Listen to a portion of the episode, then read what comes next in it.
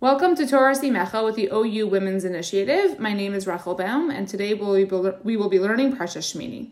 So Parsha Shmini starts off with Moshe telling Aaron, his sons, and the Zakanim about the karbanos that they will bring in connection with the dedication of the Mishkan.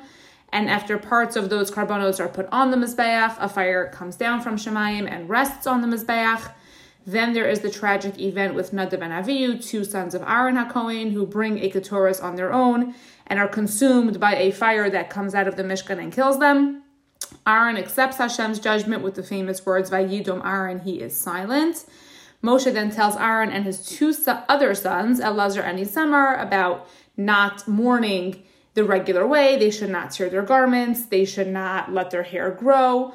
Hashem then tells Aaron and the Kohanim that they may not drink wine before they do the services in the Mishkan. Then they the Psukim tell us about one of the karbanos that were brought on the day the Mishkan was dedicated was the chata, which was the chatas of Rosh Chodesh. The Torah teaches us the laws of kashrus in this week's parsha, you know, the signs of kosher animals, kosher fish, what types of birds and insects a Jew may and may not eat. And then the parsha ends off with some of the laws of Tuma and Tahara, some of the laws of purity and impurity. But what we're going to focus on today is a pasuk in the beginning of this week's parsha. And in the beginning of the parsha, Moshe tells Aaron, the pasuk says, "Vayomer al Aaron." Moshe tells him, "Kach lecha egel ben bakar lechatas." Take for yourself an egel, a calf, the son of a, the child of a cow for a korban chatas. Va'ayil laola, and a ram for a korban ola, a bird's offering. Tamimim, they should be complete, they should be without any blemishes. V'hakriv lifnei Hashem, and bring them before Hashem. And these were part of the karbanos that Aaron brought in connection with the Chanukas HaMishkan. And Rashi explains, Kach egel, why should you bring for yourself an egel, a young calf? Lahodia to let him know, Shekiper lo HaKadosh Baruch Hu, that Hashem had forgiven Aaron, al yedei egel zeh, through this sacrifice of the egel, al maiseha egel sha'asa, for the action of the egel of the golden calf, that we know Aaron Cohen was involved in the making of it when the Jewish nation approached him when Moshe was late from coming down from the mountain. So Moshe tells Aaron now, the egel that you're going to bring as a korban chatas is a sign from Hashem that he has forgiven you for the egel that you were involved in making. However, Rashi tells us that when the pasuk says Vayomer Moshe al Aaron, Moshe tells Aaron, Krov el hamizbeach to come close to the mizbeach and to bring his korban. The reason why Moshe had to tell him to come close is because Rashi says Shahaya Aaron Bosh that Aaron was embarrassed, v'yari lageshes, and he was afraid to come close to, to bring this egel as a korban. Amar lo Moshe, and so Moshe said to him, Lama atabosh, why are you embarrassed? Lakach nefcharta, for this you were chosen.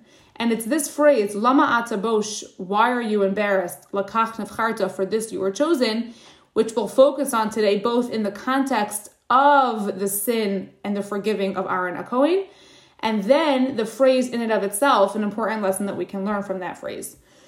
So the main idea in context is as follows. So Moshe is asking Aaron why he's embarrassed, but it's it's pretty clear why, right? He had recently aided and abetted the most grievous sin in Jewish history thus far. He is being tasked with the job of bringing a korban that would be used as a sign that Hashem has forgiven him for his role in the making of the Egel. But the actual animal he is bringing is the animal through which this sin was done, and that's pretty embarrassing to be called upon publicly to acknowledge your sin, even in the context of forgiveness. And what does Moshe mean when he says, For this you were chosen? What does he mean, and how does that help alleviate Aaron's shame for being part of the Egel and then being asked and tasked to bring this korban in connection with his forgiveness? So there's actually a pasuk in Parshas Vayikra that really answers this. In explaining different karbanos brought for different reasons, the pasuk tells us as follows: Asher nasi yechte, when a nasi, when a leader sins, the asa achas mikol mitzvos Hashem Elokav asher lo asena bishkago v'ashem. And he does, he does a, a, a, a, mitzvah of Hashem that he shouldn't have done, meaning he does a sin against Hashem by accident and he, he incurs guilt because of it. And it goes on to describe what kind of korban the Nasi needs to bring.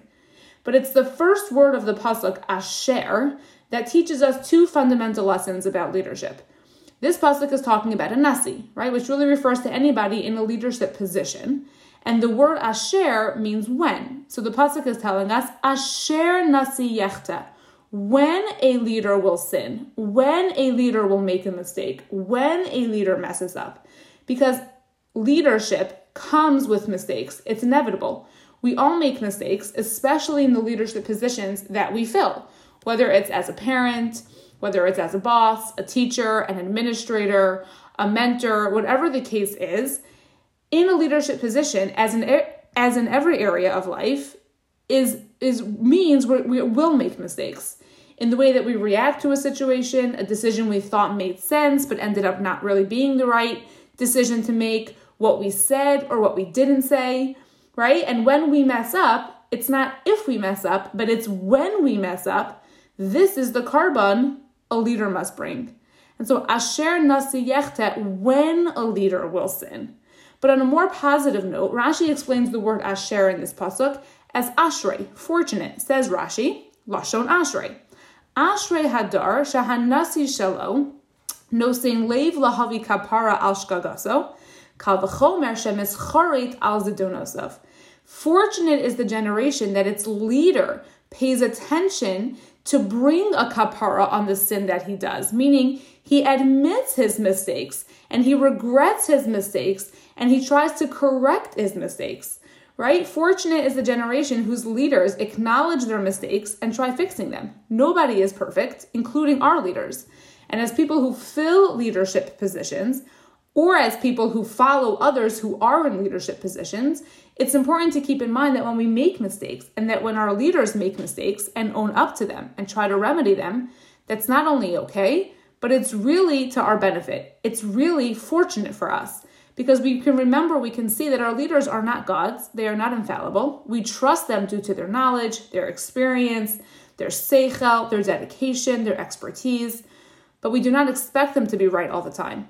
And as leaders ourselves, in whichever positions we fill, when we make mistakes, we need to bring a korban, meaning we admit what we did, we try correcting what we did, and not only is that okay, but fortunate are our charges. Let them learn the concept of making mistakes and fixing them, of admitting when you're wrong. These aren't easy things to do, but a good leader will teach those who he leads that it's okay and expected to sometimes make mistakes. Which is why Moshe's comfort makes sense. Moshe tells Aaron, Don't be embarrassed. Lama atabosh. It's for this you were chosen, lakach nevcharta. You were chosen for leadership. You were chosen as the Kohen Gadol. And part of that role is teaching those under you, that the people that you're leading, what it means to make a mistake, admit guilt, try correcting it, and move on. As hard as it is, Moshe was actually comforting Aaron. Yes, this is difficult. You're now bringing an egel as a korban chatas in order to atone for the egel that you made. But for it's for this reason you were chosen to lead. So come close and bring the korban. There's actually another fundamental lesson to be learned from this phrase, lama atabosh lakach nevcharta, if we take it outside the context of the pasuk and the parsha in which it is found. And it really has to do with the concept of humility. Discovering true humility is really is really hard, right? We, we know we shouldn't be prideful concerning our accomplishments, our positions, our actions. On the other hand, the Torah does not tell us to be doormats who think nothing of ourselves right? But we are supposed to have a certain amount of of feelings of pride in who we are as people and as parts of Klal Yisrael. So finding that delicate balance of acknowledging who we are and what our strengths are and what we bring to the table, but at the same time recognizing that what we have is God given is definitely something that we all strive for. So I think if we take this phrase lakach nevcharta and we combine it with a different phrase that we find in the Mishnah in Pirkei Avos, we can really understand what true humility is really all about. The Mishnah in Pirkei Avos tells us, Rabbi Yochanan ben Zakkai kibel mehillel u'meishamai, hu haya omer, im lamadata Torah harbe, al tachzek tova la'atzmacha, ki lakach nutzarta. So what he's saying is, Rabbi Yochanan ben Zakkai got, he accepted from Hillel and from Shammai, and he used to say, if you learn a lot of Torah, do not attribute a lot of good towards yourself, because it's for this that you were created. And I think those two words, those two last words, lakach notzarta, it's for this you were created, combined with the words lakach nevcharta, it's for this you were chosen. that if we connect the two and we understand how those two work together, we can really create, we can really reach what true humility is. The Mishnah is telling us, right? Don't be proud of yourself for doing what you were created to do. After all, that's exactly what you were created to do. So if we combine for this you were chosen together with for this you were created, what does that actually mean? So really what we what we can take from this is that we should be proud of who we are, right? Be proud of who you are, be proud of who Hashem made you, be proud of the fact that you are part of the Am HaNivchar, of the strengths and abilities he gave you. But when you do utilize those strengths, when you live the life that you uniquely were chosen to do, there should be no feelings of pride or superiority because it's for this that you were created. You can feel accomplished, sure. Grateful, of course. But do we give a medal if the car actually drives, right? Do we give, are we, you know, do we celebrate a mixture that actually mixes? It's for that reason that that appliance was created. Right? So the idea is, yeah, we should use our God-given abilities. We should not shy away from doing so. Like Moshe reminds Aaron, Lama atabosh lakach nefcharta. Or Don't be ashamed. It's for this you were created. Each one of us has a unique purpose. Each one of us has unique strengths and abilities. But at the same time, when you do utilize your strengths, you should remember at the same time, lakach netzarta. It's for that reason that God created you. And so really, of course you should feel good about doing what you were supposed to do. But there's no place for gaiva. There's no place for feeling prideful because at the end of the day, lakach natsarta. It's for this reason that you were created. Thank you for learning with the OU Women's Initiative.